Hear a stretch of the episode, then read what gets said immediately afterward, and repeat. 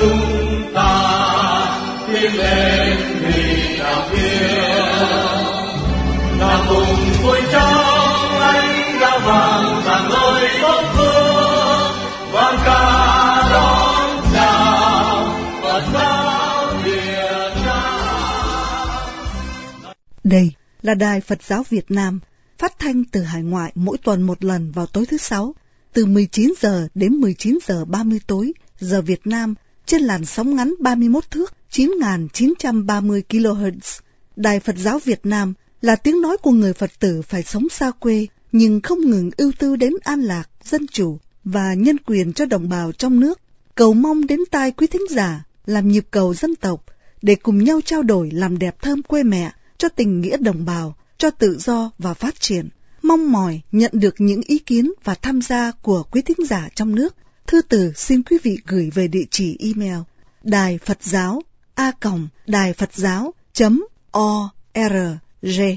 Quý thính giả cũng có thể theo dõi tin tức trên trang nhà quê mẹ và phòng thông tin Phật giáo quốc tế ở w w w chấm quê mẹ chấm net tức chấm net.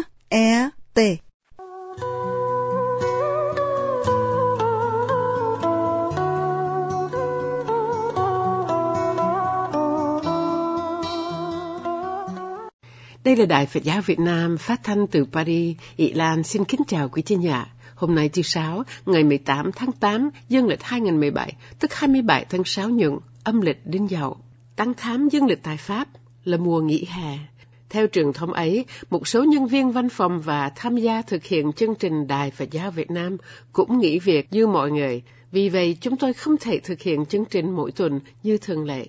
Tuy nhiên, đáp ứng một số thính giả từ trong nước hay khắp Nam Châu, viết thư yêu cầu được nghe lại các chương trình yêu thích. Ban điều hành đài đã cho phát lại một số chương trình yêu cầu ấy trong tháng tám này. Xin mời quý thính giả đón nghe. Lòng mẹ bão lá như biển Thái Bình dào dào, tình mẹ tha thiết như dòng suối hiền ngọt ngào, lời mẹ mãi như đồng lúa chiều dì dào, tiếng du bên thềm chẳng tả soi bóng mẹ. Nhân mùa Vu Lan, mùa báo hiếu cửu huyền thất tổ và cũng là mùa con nhớ mẹ. Xin mời quý thính giả nghe đoạn khúc Mẹ của nhà thơ Thi Vũ. Bài viết đăng trên tạp chí Quê Mẹ mùa thu năm một nghìn chín trăm tám mươi mốt, sau được nhà xuất bản Quê Mẹ ở Paris ấn hành năm tám mươi tư, vừa được ký giả Đỗ Văn giới thiệu và đọc trên đài B B C nhân dịp Tết Quý Hợi năm tám mươi ba. Sau đây là đoạn khúc Mẹ do đài B B C phát về Việt Nam.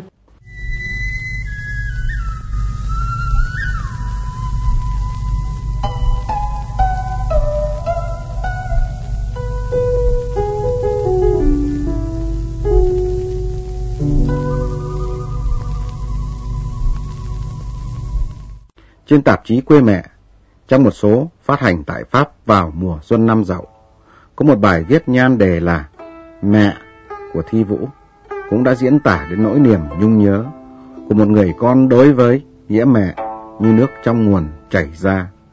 Xin trích đọc những lời của Thi Vũ.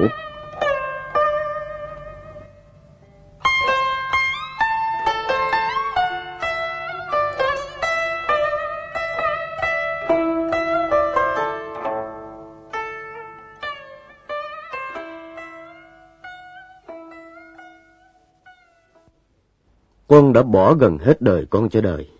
Con đã viết hàng nghìn triệu chữ để ca tụng lá, núi, biển, những kinh kỳ, những mặt người thay đổi như mưa nắng. Nhưng vẫn chưa viết gì về mẹ. Và thế là đã bao năm rồi, con không được về thăm mẹ. Bao năm sống trong đời như mùa xuân theo đuổi những mùa xuân, như chiếc hoa theo đuổi lãng hương bay. Sự chạy đuổi đã làm cho con xa mẹ. Chạy đuổi để tìm bắt hay tìm gặp, tự nó đã là những bước lưu vong. Con đã đi xa, đi xa như bóng mây, như thân chim trên nhà lửa. sau này buôn ba đây đó. Một Tết nào bên trời Tây tuyết lạnh, con nhận được bức thư độc nhất của mẹ.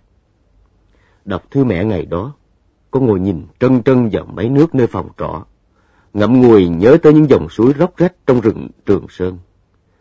Những dòng suối nước trong, ngọt và mát. Nước là cuộc sinh tử của đời người. Phải chăng vì vậy mà dân tộc ta đã lấy nước làm nơi trú ẩn? Nước Việt Nam nghĩa là hàng tỷ triệu tấn hạt nước của đại dương, cộng với hàng tỷ triệu tấn hạt nước trong lá rừng Trường Sơn, trong hoa trên đồng, trong sương trên núi, trong khói trên sông, trong gạo trên đồng. Diễm tuyệt, dù còn bị cách ngăn bởi hình hài hay thể tích, dù còn bị những ý thức hệ hay chủ nghĩa vong tính hút khô. Nỗi lòng mẹ thương con, con nhớ mẹ, là dòng nước vô hình tuôn chảy khắp thinh không. Lẽ đó chỉ mẹ mới biết và con mới cảm. Một ngày nào đây, hàng chục năm tăng thành trăm năm cách biệt, hàng nghìn năm thành hàng triệu năm ánh sáng, thì lòng mẹ và tình con trong nước vẫn mãi mãi là một đóa sen rời, của dẫu lìa ngó ý còn vương tơ lòng.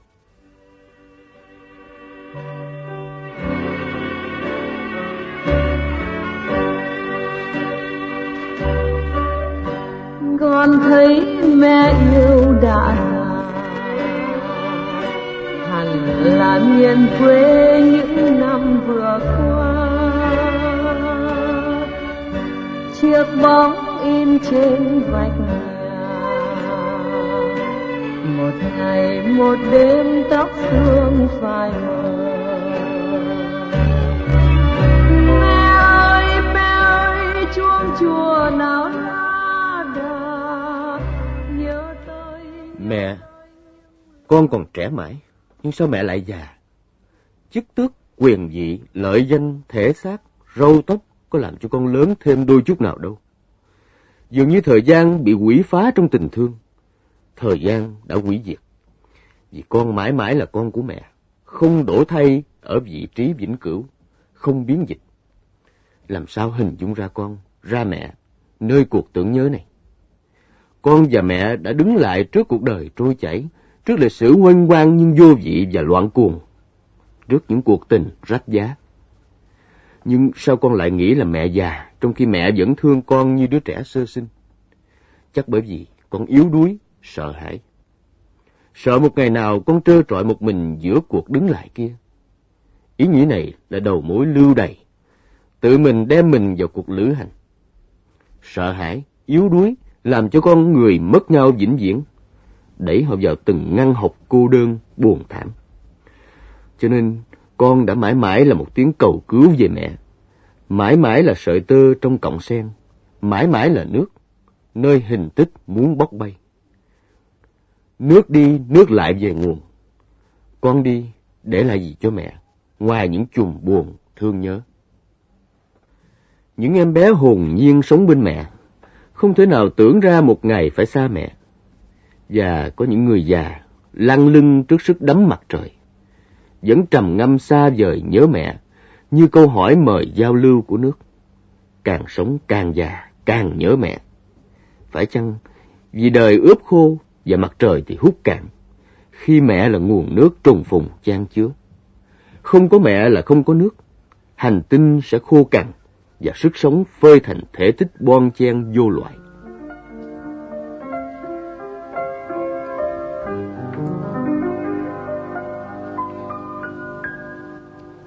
Giọt nước mắt của mẹ là một dòng suối man mác tình thương, vun bồi sông núi, mang gió hiền lương bay về thế giới, tha thiết niềm vui.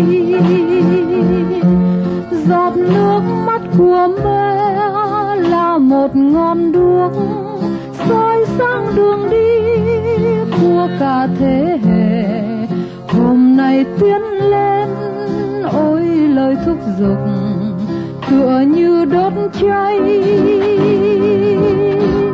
Giọt nước mắt của mẹ là nguồn hy vọng cho bao nhiêu cánh tay mong đập gông cùng, một ngày tươi sáng hơn sẽ về từng.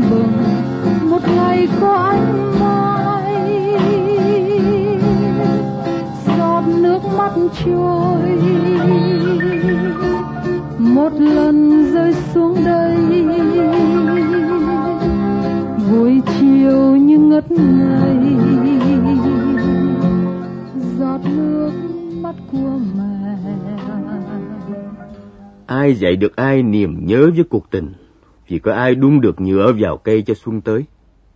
Đã là cây thời lá phới, đã là rừng thì hoa phơi, đã là chim thì gió đỡ, đã là người thì yêu thương. Mẹ như đất, lầm lì sinh dưỡng.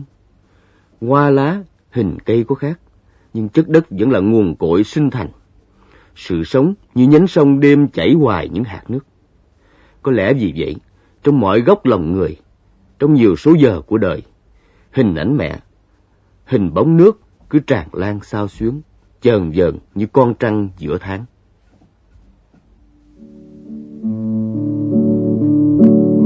Ơi con nhớ ngày thơ dài, mẹ ôm con bỏ lại sóng điêu tàn, đàn bom rơi rơi tan nát thôn làng. Mẹ đưa con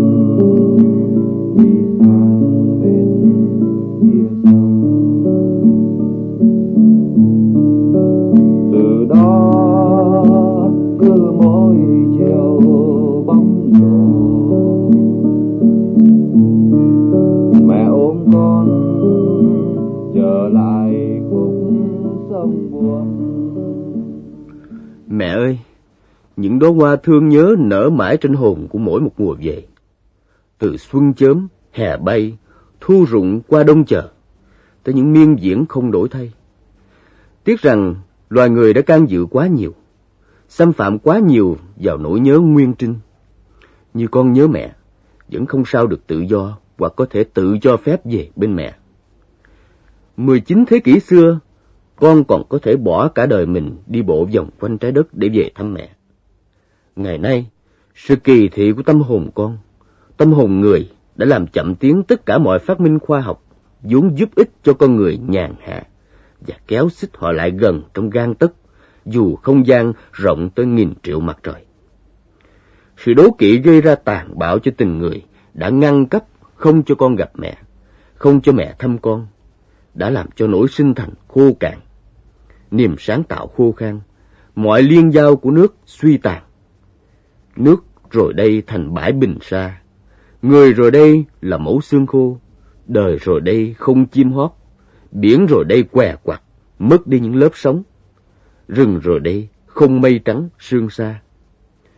Mẹ ơi, có cái gì mẹ cứu con, để con ôm mãi nước trong lòng.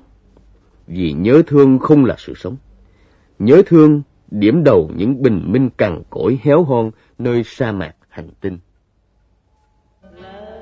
Mẹ ru đêm vắng ngón tay hồng, dù con không lớn con rồng rồng tiên con ngủ cho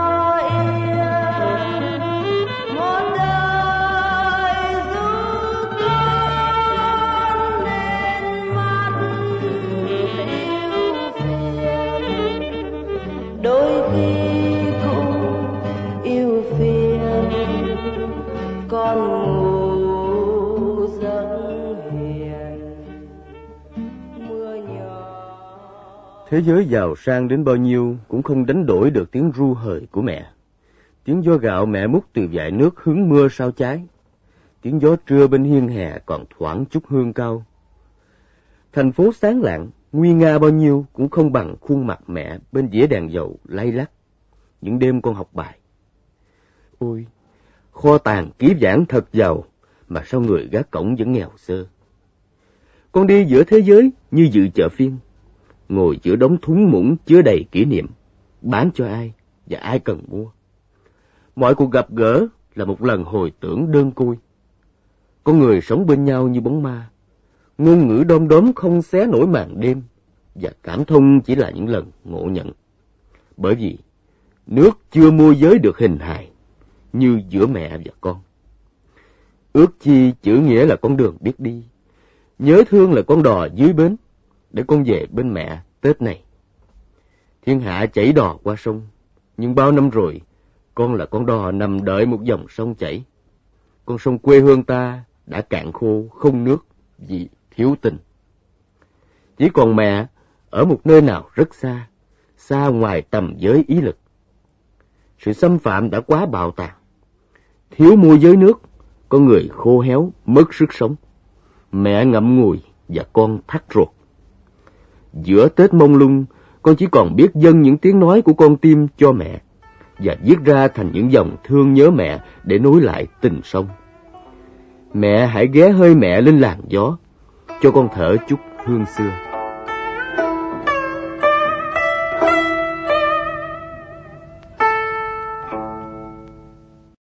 Thưa quý thính giả, vào lúc mà báo chí và các cơ quan truyền thông đại chúng của Cộng sản trong nước không ngừng bôi nhọ, vu cáo Giáo hội Phật giáo Việt Nam Thống nhất và Đức Tăng Thống Thích Quảng Độ cùng hàng giáo phẩm giáo hội, thì ở hải ngoại, bọn khuyển mạ của Đảng tiếp tay, bắt loa khuếch sum những luận điều vu cáo thông qua những bài viết đưa lên trang mạng, trang nhà, diễn đàn hay độc luận ve sầu ra rạ. Bọn người này không cất cao tiếng nói cứu nguy dân tộc, gào kêu thế giới chú tâm tới cảnh đói nghèo bị áp bức của chín mươi triệu dân trong nước, cùng với nạn xâm lăng của Trung Cộng, mà chỉ gào tru theo bài láng sói trong cuộc vây hãm và khủng bố người Việt dân tộc. Qua những phát biểu của chính giới hay nhân sĩ quốc tế hậu thuẫn Phật giáo Việt Nam, chương trình Thế giới tán dương Đức Tăng Thống Thích Quảng Độ nói lên sự thật về cuộc vận động của Giáo hội Phật giáo Việt Nam Thống nhất dưới sự lãnh đạo của Đức Đề Ngũ Tăng Thống nhằm cứu đời quần sinh, đòi hỏi tự do tôn giáo, nhân quyền và dân chủ cho nhân dân Việt Nam. Hôm nay, xin mời quý thính giả nghe chương trình tại lễ trao giải nhân quyền quốc tế Rafto ở thành phố Bergen, Vương quốc Na Uy năm hai không không sáu do Đài Á Châu Tự Do tường trình.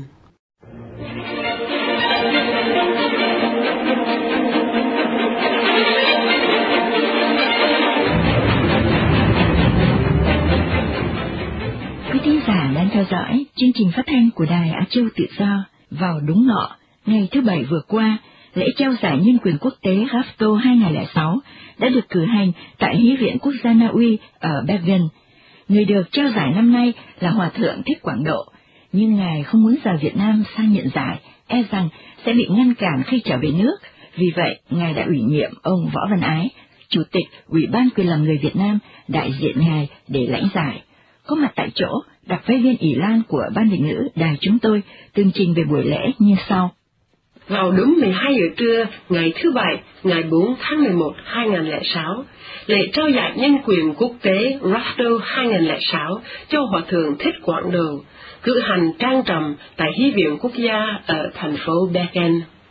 Dưới sự chứng minh của ông Sobiom Yaglan, Chủ tịch Quốc hội Na Uy, mà theo hệ thống chính trị Na Uy, Chủ tịch Quốc hội đứng hàng quan trọng thứ hai sau nhà vua, và ông Hermann Freller, đô trưởng thành phố Bergen. Đông đảo chính giới, đại biểu Quốc hội, nhân sĩ, trí thức, văn nghệ sĩ và nhân dân Na Uy tham dự buổi lễ trao giải. Đặc biệt là sự có mặt của mười một vị đoạt giải Rafto trong quá khứ.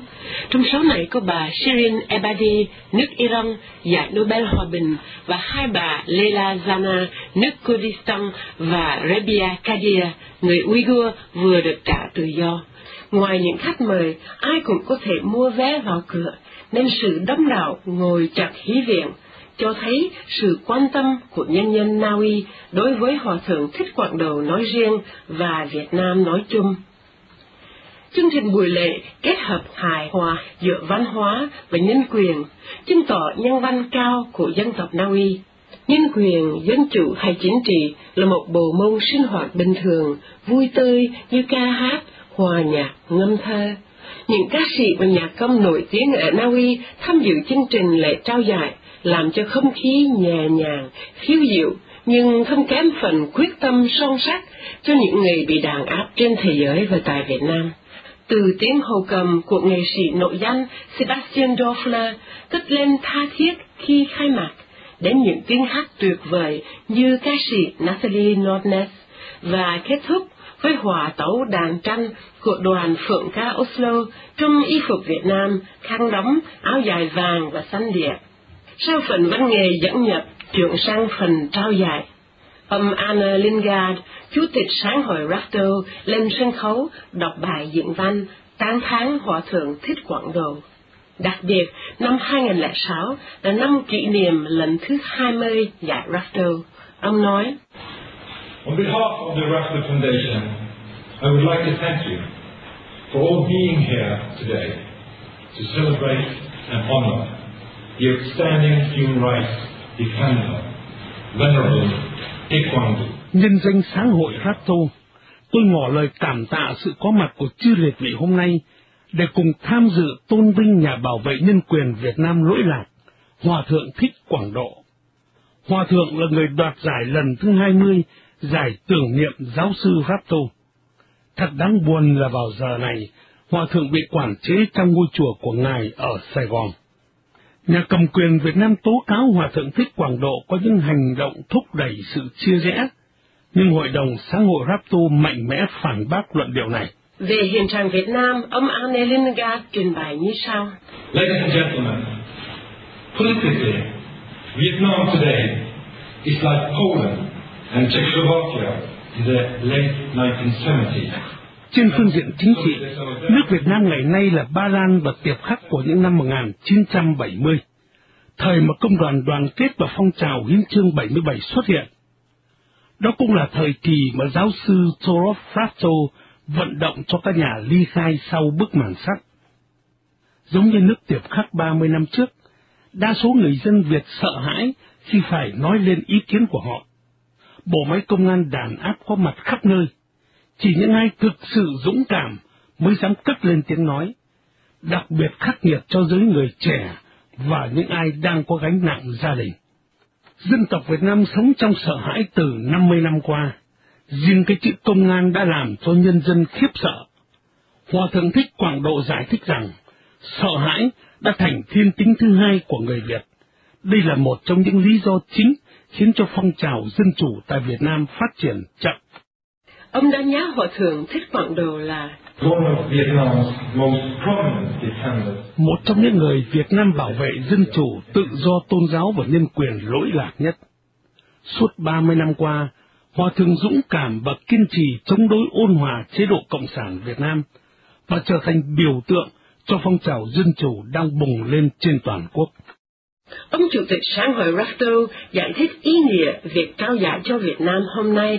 By awarding the twentieth Rafto Prize to Thích Quảng Độ, we also are recognizing the immense hardships faced by... Bằng cách tôn vinh giải Rafto lần thứ hai mươi cho Hòa thượng Thích Quảng Độ, chúng tôi đánh giá cao những khó khăn cực kỳ rộng lớn mà các nhà hoạt động dân chủ Việt Nam đang đối diện với quyết tâm đấu tranh ôn hòa nhằm thay thế chế độ độc đảng Cộng sản bằng một thể chế dân chủ, một nhà nước đa đảng xây dựng trên pháp quyền và tuân thủ các tiêu chuẩn nhân quyền quốc tế.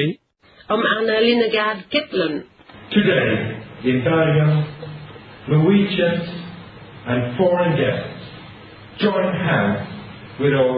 Ngày hôm nay đây tại thành phố Bergen, nhân dân Na Uy cùng với chư liệt vị quan khách nắm lấy tay những bằng hữu Việt Nam để cùng chia sẻ toàn thể viễn kiến dân chủ của Hòa thượng Thích Quảng Độ.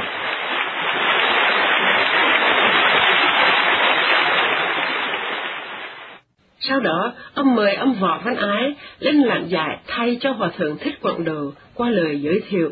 Asked Mister Võ Văn Ái to receive the Rafto Prize on his behalf.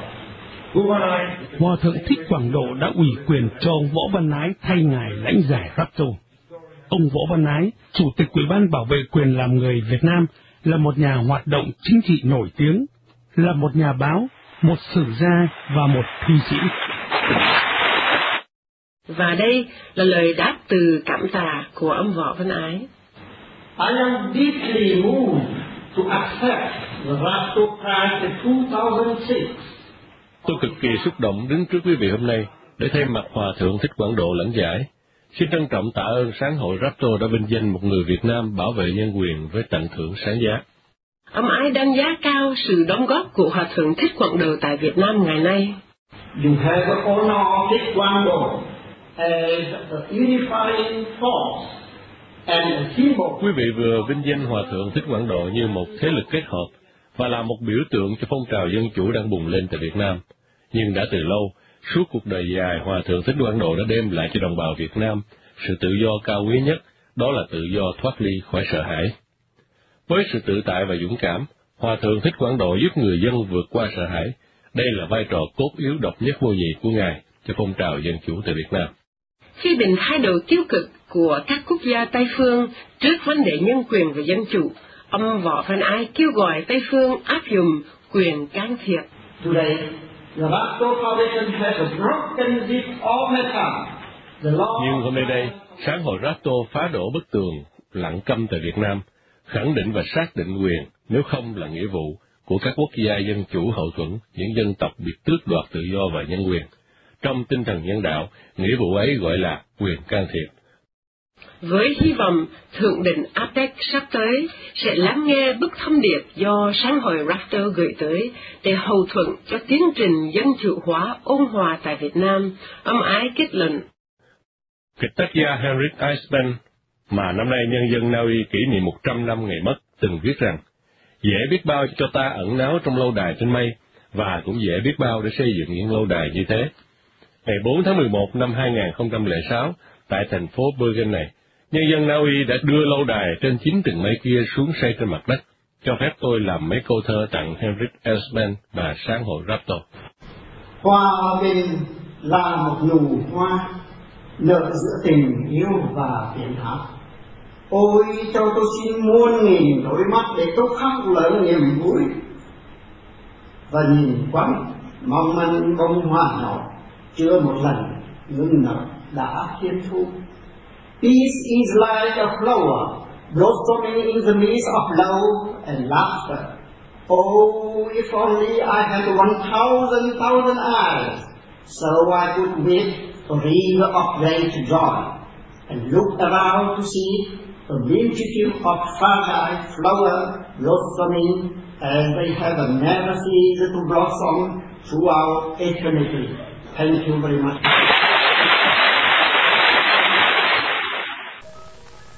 Lòng mẹ bão lá như biển Thái Bình dào dào, tình mẹ tha thiết như dòng suối hiền ngọt ngào, lời mẹ nói như đồng lúa chiều dì dào,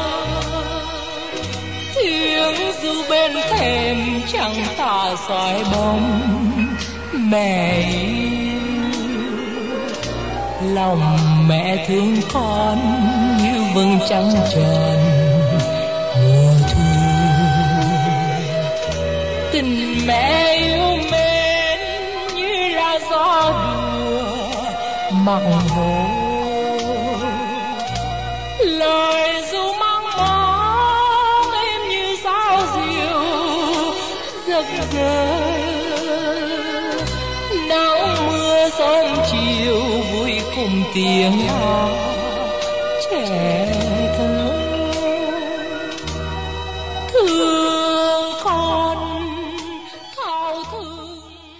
Chương trình Đài Phật giáo Việt Nam đến đây tạm chấm dứt. Xin hẹn quý thính giả trong nước vào buổi phát thanh thứ sáu tuần tới trên làn sóng ngắn ba mươi mốt thước chín nghìn chín trăm ba mươi ki lô héc. Trân trọng chào tạm biệt quý thính giả. Phật giáo Việt Nam thống nhất mang mang chung từ đây, một lòng chung.